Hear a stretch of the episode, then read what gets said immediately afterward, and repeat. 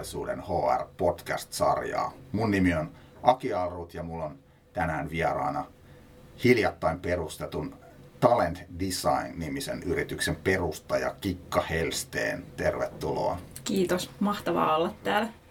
Ulkona on auringonpaistetta ja kohta alkaa olla jo huhtikuu. Mm-hmm. Mitkä fiilikset tuoreella yrittäjällä? No tuoreella yrittäjällä on erittäin hyvät fiilikset tällä hetkellä, että näyttää tosi lupaavalla ja kevät tulee ja ihanaa itse asiassa olla oman yrityksen perustaja. Se on ihan huippufiilis. Esittelisitkö lyhyesti itsesi, että kaikki varmasti tietävät, että kuka olet? Mun nimi on siis Kirsi Kikka Helsteen, kaikki sanoo mua Kikaksi. Ja tota, mä oon perustaja tämän Talent Design Oyn tiimoilta ja sen lisäksi, sen lisäksi tietysti, kun meitä on vain kaksi, niin mä teen siellä sitten kaikenlaista, mikä liittyy myös mun taustaan, eli mä oon juristi koulutukseltani. Eli mä oon myös meidän legal markkinointi, you name it. Ja tota, mulla on sellainen tausta, että mä oon itse asiassa aloittanut mun uran, mä en oikeastaan päivääkään tehnyt juristin hommia, vaan mä oon mennyt konsultiksi – ja nähnyt erilaisia organisaatioita. Eli mä oon ollut konsulttifirmassa, sitten mä oon ollut tällaisessa tutkijaorganisaatiossa, sitten teollisyrityksissä ja sitten sen jälkeen siirtynyt tänne IT-maailmaan ja sitten viimeisenä vetänyt globaalisti talent acquisitionia aika isossa yrityksessä. Et mulla on aika laaja tällainen HR-tausta ja, ja tämä tulevaisuuden työ on nimenomaan mun intohimo. Eli mä oon aika aktiivisesti kontribuoinut tälle alueelle ja se on sellainen, mikä herättää niin kuin mussa paljon tunteita ja myös paljon kysymyksiä ja sen takia me tietysti ollaan varmaan täällä tänään puhumassa siitä. Teemanahan on, miten työn muutos vaikuttaa rekrytointiin, niin siinä yhtenä risteävänä elementtinä nimenomaan tämä tulevaisuuden työ linkittyy tähän rekrytointiin. Mä odotan innolla, että minkälainen lopputulema saadaan. Tietysti muutosta ei kannata tehdä muutoksen vuoksi, että siellä on usein taustalla jonkinlaisia muutosvoimia, jotka sitten joko edesauttaa sitä, että me halutaan muuttua, tai sitten pahimmillaan pakottaa meitä tekemään nopeita muutoksia. Niin minkälaisia erilaisia muutosvoimia sä itse olet tunnistanut, jotka vois mahdollisesti vaikuttaa rekrytoinnin tulevaisuuteen? No otetaan nyt tämä meidän yleisin, eli tämä niinku osaajien saatavuus niinku tietyillä alueilla. Ja tästähän nyt hyvänä esimerkkinä tämä paljon puhuttu IT-alan osaajapula. Sen lisäksi mä sanoisin, että erityisosaamistarpeiden lisääntyminen, eli tämmöinen puhutaan niin sanottusta expertise-ekonomista tai expertise on tap, Eli, eli siis se, että sä huomaat, että sulla on joku tietty osaamisalue, jolle ei sulle todellakaan löydy osaajaa sun niin kuin omista omista työntekijöistä. Sen lisäksi ihmisten ikääntyminen tietysti, mikä tarkoittaa myös sitä, että sun osaaminen ikääntyy ja muuttuu. Eli se on yksi, yksi tämmöinen niin kuin ihan key pointti tässä. No sitten erilaiset teknologiat, tätä ei voi olla sanomatta, vaikka kaikki tätä toistelee, ja uudet työkalut, ja myös robotiikka ja tekoäly. Me voidaan siitä jutella kohta vähän enemmän lisää. Mutta sitten tota, tämmöinen rise of gig economy ja monimuotoisuus ylipäätänsä työelämässä. Mietitään sitä, että me ei puhuta pelkästään, pelkästään työntekijöistä ja tästä termistä ei saa loukkaantua, vaan siis siitä, että miten me otetaan kaikki mahdolliset toimijat siihen, että me saadaan parhaat osaajat parhaat osaajat meille ja miten me varmistetaan se, että se laatu on ihan yhtä hyvä, kun me tehtäisiin tavallista rekrytointia. No sitten tietysti yksi muutosvoima on se, että työelämään kohdistuu nykyään erilaisia odotuksia. Eli nuorilla on hyvinkin ehkä erilaiset odotukset. Työelämässä alkaa olla todella monta sukupolvea samanaikaisesti töissä, niin meidän odotukset on erilaisia erilaisia eri sukupolvien kesken. Ja sitten se, että, että entistä vahvemmin meillä kaikilla alkaa olla se, että meillä pitää olla joku purpose, miksi me tehdään sitä työtä. Eli tämmöinen niin työn merkityksellisyys korostuu todella paljon, josta me sitten tietysti tullaan siihen, että mikä se sun yritysmielikuva on. Ja työnantajamielikuvaa, mä puhuisin itse jopa melkein yritys, mieluummin yritysmielikuvasta kuin työnantajamielikuvasta varsinaisesti. Sitten, äh, sitten yksi, mikä on äärimmäisen tärkeää, on tämä elinikäisen oppimisen korostuminen. Puhun learning as a lifestyleista, käytän tätä ihanaa suomi-englanti-sekoitusta tässä, mutta siis se, että se on, se on aivan totta, että meidän kaikkien pitää olla valmiit oppia koko ajan uutta. Ja robotiikan ja tekoälyn mä jo mainitsin, eli, eli siinä on mun mielestä semmoinen kattaus näitä muutosvoimia, jotka tulee vaikuttamaan. Jos ajatellaan rekrytoijia tänä Joo. päivänä, niin kuinka hyvä, hyvin me olemme valmistautuneet siihen, mitkä meidän valmiudet on – ottaa huomioon nämä muutosvoimat? No mä haluaisin sanoa, että todella hyvät. Meillä on erittäin paljon huippurekrytoijia, kyllä. Mutta kun siihen vaikuttaa, siihen vaikuttaa niin moni asia, että se ei ole pelkästään se rekrytoijan, rekrytoijan näkemys, vaan se on totta kai sitten niin kuin liikkeenjohdon, liikkeenjohdon näkemys tästä kentästä ja sitten se on HR-johdon näkemys tästä kentästä. Ja se kaikkihan olisi todella hyvin, jos tämä niin sanottu pyhä kolminaisuus yhdistyisi. Eli kaikilla olisi, jokainen voisi tuoda sieltä omalta puoleltaan sen näkemyksen ja sitten siitä luotaisi se yhteinen osaamistrategia. Mutta aika usein, ja me varmaan keskustellaan tästä lisää, niin asia ei ole näin, vaan että ne on niin kuin yksittäisiä, yksittäisiä asioita, jotka tuodaan siihen pöydälle ja sitten se kokonaiskuva niin kuin hämärtyy. Eli mä sanoisin, että meillä on todella paljon hyviä rekrytoijia, jotka tunnistaa tämän kaiken, kaiken mutta myös pitäisi olla enemmän valmiutta siihen, että uskallettaisiin tuoda rohkeammin erilaisia vaihtoehtoja. Eli mietittäisiin sitä, että okei, että kannattaako mun oikeasti palkata tähän pysyvästi joku ihminen tekemään tätä, voisiko tämän tehdä freelancer, voisiko tämän tehdä jonkun platan kautta esimerkiksi, pystyykö mä hankkimaan tätä osaamista ulkomailta, pystyykö tämän tekemään etänä, ostaa sen ihan jostain muualta. Nyt puhutaan paljon kansainvälisen rekrytoinnin niin kuin lisääntymisestä. Voidaanko tämä ostaa, voidaanko me ostaa joku firma, niin kuin tämän tyyppisiä. Eli rekrytoijistakin tulee enemmän mun mielestä tällaisia niin kuin neuvonantajatyyppisiä ihmisiä. Tai niin mä ainakin näen sen, että niin se suunta pitäisi olla. Onko rekrytoijat liian kilttejä? Voisi olla näinkin, mutta mä myös itse olen nähnyt sen, kun mä oon vetänyt tällaista yksikköä, niin se ristipaine on aika valtava. On paljon halua ja tahtoa tehdä kyllä, mutta sitten sen, sen halun ja tahdon ehkä pitäisi konkretisoitua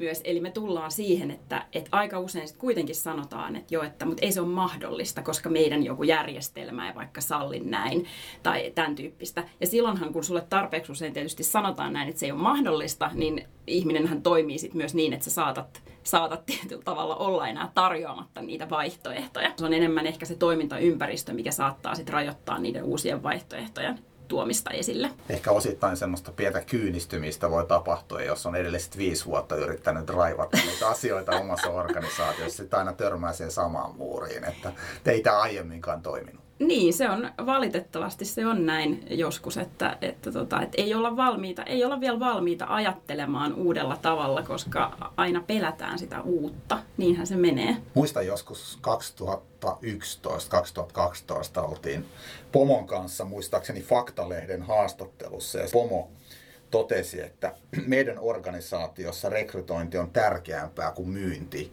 Mm.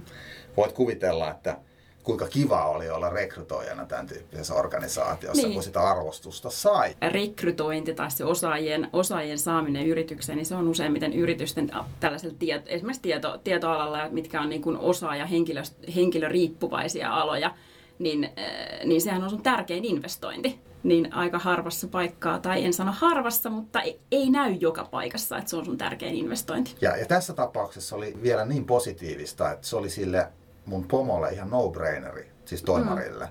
että se rekrytointi on tärkeä.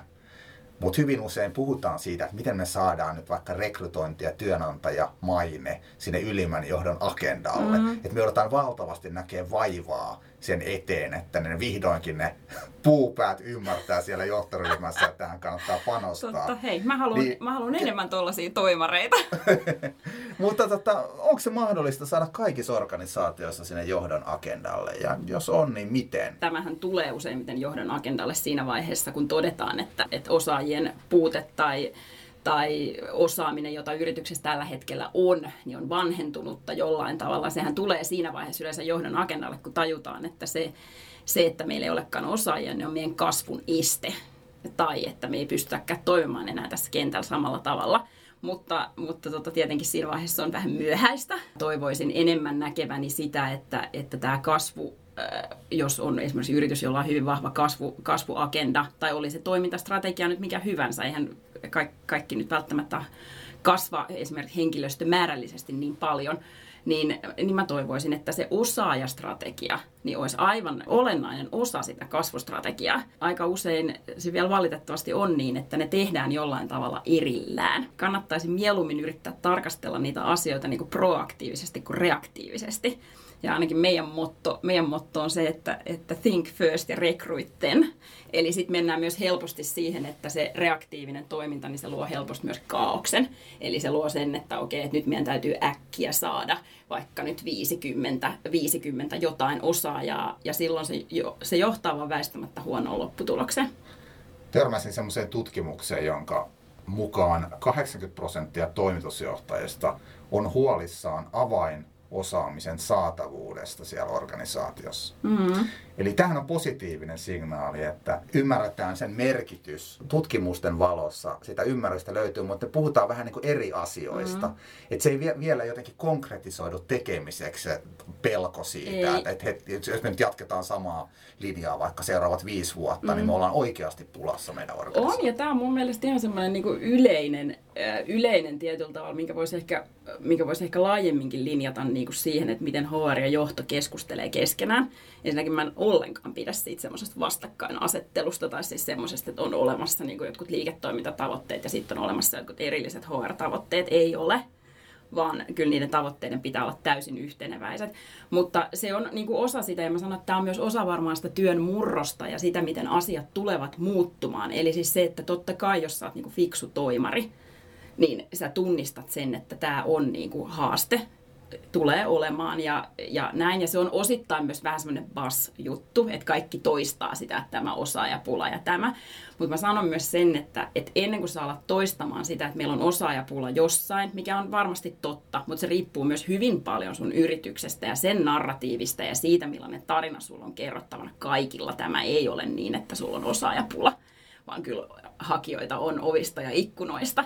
Niin se, että et kato ensin, että se sun kotipesä on kunnossa ennen kuin, niin kuin, ja se kotipesän kuntoon laittaminen tarkoittaa sitä, että sulla on toimiva osaajastrategia. Ja myös semmoinen strategia, jota sä pystyt muuttamaan. Eli tavallaan se, että et sä voit tehdä niin enää tänä päivänä, että kukaan tee enää strategioita kolmen vuoden päähän. Siis totta kai sulla voi olla joku visio, mitä sä haluat olla, mutta eihän kukaan enää suunnittele, että näin ja näin. Maailma muuttuu niin nopeasti. Kannattaako sitä painaa paperille edes sitä osaajastrategiaa?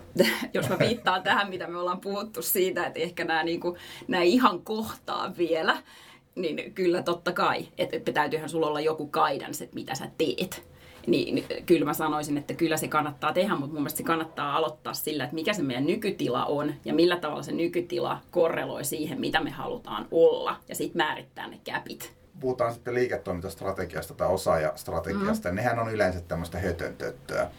Siis siinä mielessä, että strategiahan pitäisi linjata ne konkreettiset keinot, joilla siihen visioon päästään. Mm. Niin kyllähän ne on vähän semmoisia julistuksia vielä tänä päivänä niin mä toivon Kikka, että teidän yritys tuo vähän konkretiaa Joo, me, me emme, lähde, emme lähde ehkä tälle linjalle, että, että hankimme parhaat osaajat, niin kuin, vaikka se on totta, mutta tota, tai halutaan, että yritys hankkii parhaat osaajat, mutta joo, kyllä, kyllä se on näin, että, että tota, se konkretia täytyy löytyä sieltä taustalta. Ja nimenomaan se, että se on toimivaa. Ja myös se, myös se että, että, tota, että jos joku ei toimi, niin sitten se pitää uskaltaa lopettaa ei kannata tehdä sellaisia asioita, mitkä ei toimi, mitkä ei tuota lisäarvoa. Että ei strategia saa olla sellainen pyhä, että siihen ei uskalla koskea. Ei huomataan. todellakaan. Ei. Esimerkkinä edellisestä elämästä niin, niin tuota, tehtiin erittäin kunnianhimoinen, kunnianhimoinen osaamistrategia ja sitten huomattiin just siinä, että, että, tota, että se mitä haluttiin ja se mikä se konkretia on tavallaan, niin, kun, niin ne on vähän liian kaukana vielä toisistaan. Sitten sä joudut, niin kun, sit sä joudut niin uudelleen uudelleen miettimään sitä, että, että, tota, että miten pääset enemmän pienillä stepeillä siihen, mitä haluat saavuttaa. Vaikka itselläsi on pitkä HR-tausta mm. ja olet siellä HR-funktiossa viettänyt ison osan ammatillisesta urastasi, Kyllä. niin haluaisit, että rekrytointi erotettaisiin HRsta. Miksi? Johtamaton talent acquisition ja rekrytointi jossa ei ole strategiaa, jossa ei otettu huomioon markkinointia, jossa ei otettu huomioon, äh, huomioon äh, niin kuin tätä työnantajan mielikuvapuolta, näiden kaikkien pitäisi toimia yhdessä. Ja se on aika usein HRn alla, ja mun mielestä se linkki pitäisi olla enemmän lähemmin liiketoimintaan, koska nämä kaikki on liiketoimintalähtöisiä asioita. Mä en itse asiassa haluaisi, että kukaan joutuu esimerkiksi semmoiseen tilanteeseen vaikka, että kun me mietitään niin oppilaitosyhteistyötä, että sitä draivaa joku HRstä. Ei, vaan se pitäisi olla joku innostunut ihminen bisneksestä, joka haluaa draivata sitä. Ei niin, että se tulee jollain tavalla niin kuin pakottamalla jostain.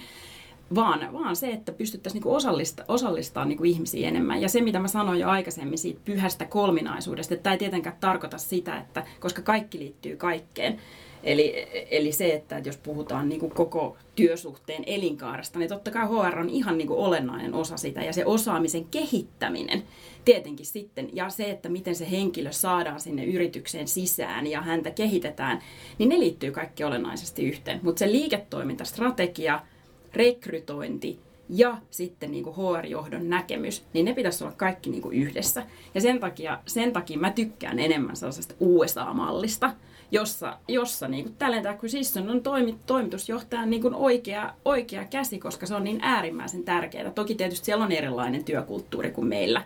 Ja sä voit pakata sulle, sanotaan, että kiitos tämä riitti ja sä pakkaat sen sun pahvilaatikon ja lähet menee ja etit seuraavana päivänä uuden duunin. Että näinhän se ei niin kuin esimerkiksi Suomessa toimi. Tässä olisi niin kuin hyvä hetki ravistella tätä kenttää ja miettiä, että missä niiden asioiden oikeasti pitäisi olla. Aivan järkevästi, jos miettii, miten olennainen osa rekrytointi on yleensä yrityksen strategiaa, niin tämä voisi olla esimerkiksi ihan hyvin niin kuin strategiajohtajan alla, tai tämä voi olla oma tonttinsa. Onko se niin, että HR rekrytointi on tämmöinen liian vähälle huolenpidolle jäänyt lapsi, joka ei oikein ikinä pääse kasvamaan sitten tai saavuttaa sitä koko potentiaalia. Ei sitä voi tietenkään yleistää. Tällä ää, rekrytoinnin saralla osaajia ei ole kovin paljon kuitenkaan. Ja sitten tota, se riippuu vähän minkä tyyppisessä, minkä tyyppisessä yrityksessä sä oot töissä tai minkä tyyppisestä yrityksestä me puhutaan. Eli jos meillä on esimerkiksi vaikka tämmöinen niin voimakkaasti kasvava startup, ei heillä ole HR. HR on toimitusjohtajan tarvehierarkiassa todella matalalla, voin kertoa. Nyt mäkin olen haastatellut aika paljon, aika paljon niin kuin tällaisten hyvin kasvavien, hyvin kasvavien yritysten niin kuin toimareita, niin se tarvehierarkia on tosi matalalla, koska sitä ei tietenkään nähdä sun ensimmäistä huolenaihetta jotain ihan muuta. Silloin rekrytointia hoitaa useimmiten joku henkilö, jolle ei ole minkäännäköistä rekrytointitaustaa. Ja silloin siihen pitäisi niin kuin panostaa, panostaa siihen rekrytoinnin toimivuuteen ja sujuvuuteen ehkä ennemminkin kuin lähteä edes välttämättä rakentaa sitä HRn kokonaisuutta. Ja, ja se, että, että yksi ihminen ei voi tehdä kaikkea tietenkään, niin sitten vaan se, että valitettavasti näin on, että, että, tota, että HRssä kauhean monella ei ole hyvää rekrytointitaustaa, eli ei edes, ei edes ymmärretä ehkä rekrytoinnin niin perusasioita, että miten näitä kannattaisi tehdä. Se liittyy mun mielestä tähän niin tulevaisuuden, tulevaisuuden niin työn murrokseen myös, että meidän pitää niin uskaltaa olla enemmän rohkeita. Mä jopa sanon, että mun, näke, mun näkemys niin HRsta tulee olemaan se, että HR ei pysy sellaisena kuin se nyt on. Eli tulee to, varmasti on se rakenne, että on HR-johtaja ja on tiettyjen funktioiden vetäjät, mutta mä uskon siihen, että hyvin vahvasti tullaan ostamaan niin kuin palveluita palvelukokonaisuuksina ja haetaan just nimenomaan sitä expertise on tap, eli siis sitä, että sä haet parhaat osaajat just tähän sun tilanteeseen ja sä alat tekee enemmän agiilimmin, eli niin, että sä näet sen, että tässä tilanteessa mä tarviin tätä ja tuossa tilanteessa jotain muuta. Mitä sitten, jos se sijoitettaisiin vaikka sinne strategia johtajan alaisuuteen, se mm. rekrytointi, niin mitäs, mitäs se sitten kannattaisi organisoida niin, että se olisi riittävän ketterä ja muutosvalmis kohtaamaan näitä tulevia haasteita? No mä sanoisin, että, että sen pitää olla niin johtoryhmän agendalla niin ihan jatkuvasti. Ja se, että, että että tota, aika, monessa, aika monessa on vielä se, että eihän niin kuin esimerkiksi toimitusjohtajalla välttämättä, riippuu tietysti yrityksen koosta, niin ole näkemystä edes, että mitä meillä rekrytoidaan, mitä meillä tarvitaan. Eli siitä pitäisi käydä ihan jatkuvaa dialogia. Ja ne pitäisi ne asiat niin kuin ajoissa, niin kuin mä sanoin jo aikaisemmin, että se reaktiivinen toiminta, niin aiheuttaa kaauksen. Eli se aiheuttaa sen, että hei, me ollaan myöhässä ja nyt meidän pitää, nyt meidän pitää saada joku video ulos tai blogi ulos tästä aiheesta tai niin kuin näin.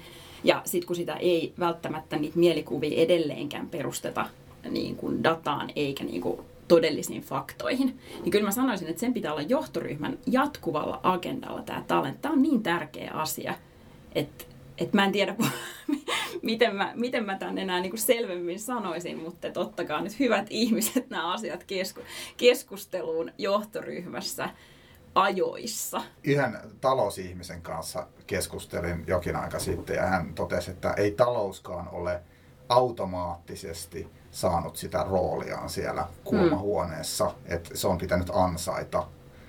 Niin kyllä mä itse koen niin, että myös HRn pitää ansaita se roma rooli siellä johtoryhmän agendalla, eikä vaan niin rukoilla, että hei, et huomatkaa meidät ja näin. Ja varmasti se data on, niin kuin, että tuoda läpinäkyvyyttä siihen tekemiseen, niin se on tosi isossa roolissa, niin kuin sä äsken nostitkin esiin. Joo, ja se, ja se liittyy just siihen, että tietysti, että, että pitää olla se tahtotila, eli pitää olla se strategia tehdä niitä asioita tai se visio, sitten sulla pitää olla tietysti se suunnitelma, miten sen teet, mutta kyllä sulla tässä pitää olla myös ne työkalut. Eli siis se, että, että, tota, että sulla on se halu. Vaikka monestihan siis naurattaa tälle ehkä sivujuonne, niin monestihan lähdetään siitä, että mutta kun meillä ei ole sitä työkalua, niin me ei saada tätä dataa ulos. No ei se nyt ihan pidä paikkaansa, mutta tota, aika usein lähdetään sillä työkalusuunnittelu edellä, mutta totta kai sun pitää ensin miettiä, että mitä mä siltä työkalulta haluan ja mitä dataa mä haluan sieltä ulos ennen kuin sä lähdet niin kuin implementoimaan työkaluja mennään viimeiseen kysymykseen. Tämä onkin tämmöinen ylimääräinen kysymys, mihin sä et ole ehtinyt valmistautua. ne on parhaita. Kuuntelijat, jotka edustaa tätä rekrytoijan ammattia ja mm. miettii sitä omaa pärjäämistään siinä muutoksessa. Mm. Niin minkälaisia vinkkejä sä antaisit tämmöiselle henkilölle, niin kuin ihan yksilölle? Pysy ajankohtaisena. Pidä sitä sun osaamista yllä. Eli tutustu, mitä maailmalla tapahtuu, tiedä trendit, seuraa, seuraa niin kuin eri lähteitä, eri lähteet, luotettavia lähteitä. Sen lisäksi niin ota selvää siitä niin työkalukentästä, koska on todella paljon, on paljon isoja järjestelmiä, mutta on myös paljon pieniä, pieniä elämää helpottavia työkaluja olemassa. Eli tavallaan se, että pysy siinä niin kuin pinnalla. Toinen asia on se, että käy sitä keskustelua, kuka ikinä se sun kumppani nyt sitten siellä yrityksessä onkaan. Että oli se nyt se rekrytoiva manageri tai oli se, oli se HR tai ihan kuka tahansa, niin käy jatkuvasti sitä keskustelua ja yritä myös itse miettiä sitä, että onko tähän olemassa jokin muukin ratkaisu kuin tämä juuri ehkä se kaikkein selvin, mikä sulle ensimmäisenä tulee mieleen. Se, ja sitten varmaan kolmas, että ole rohkea. Eli vie tätä sanomaa nyt, mitä me kaikki varmasti yritämme tässä, yritämme tässä viedä. Eli vie sitä sanomaa, että hei, että elämä muuttuu, työelämä muuttuu. Niin vie sitä sanomaa ylöspäin, että hei, että, että ootte sitten miettinyt tällaisia tällaisia asioita ja niin kuin näin. Eli tietyllä tavalla muutu ehkä enemmän sellaiseksi neuvonantajaksi mieluummin kuin äh, olla tämmöinen niin kuin suorittava, suorittava rekrytoija. Et se on ehkä se mun viesti. Neljäntenä bonus, bonuskohta, bonuskohta, mitä en voi liikaa korostaa, niin on niin kuin tämmöinen rekrytoinnin tietysti niin kuin perusasia. Eli tee sun niin kuin se tutkimustyö hyvin, eli se researchi, joka on niin kuin tavallaan kaiken sen hyvän rekrytoinnin perusta. Ja se taas liittyy just tähän näin, että se ei ole pelkästään se, että sä etsit joitain ihmisiä, vaan se on myös se, että sä etsit niitä tarjolla olevia vaihtoehtoja. Tosi paljon kiitoksia Kikka, että pääsit haastatteluun. Kiitos, ihan ja mahtavaa. Onnea uudelle yritykselle, toivon menestystä Kiitos. teille. Ja kiitoksia kaikille kuuntelijoille. Oikein mukavaa ja aurinkoista kevättä. Kiitos.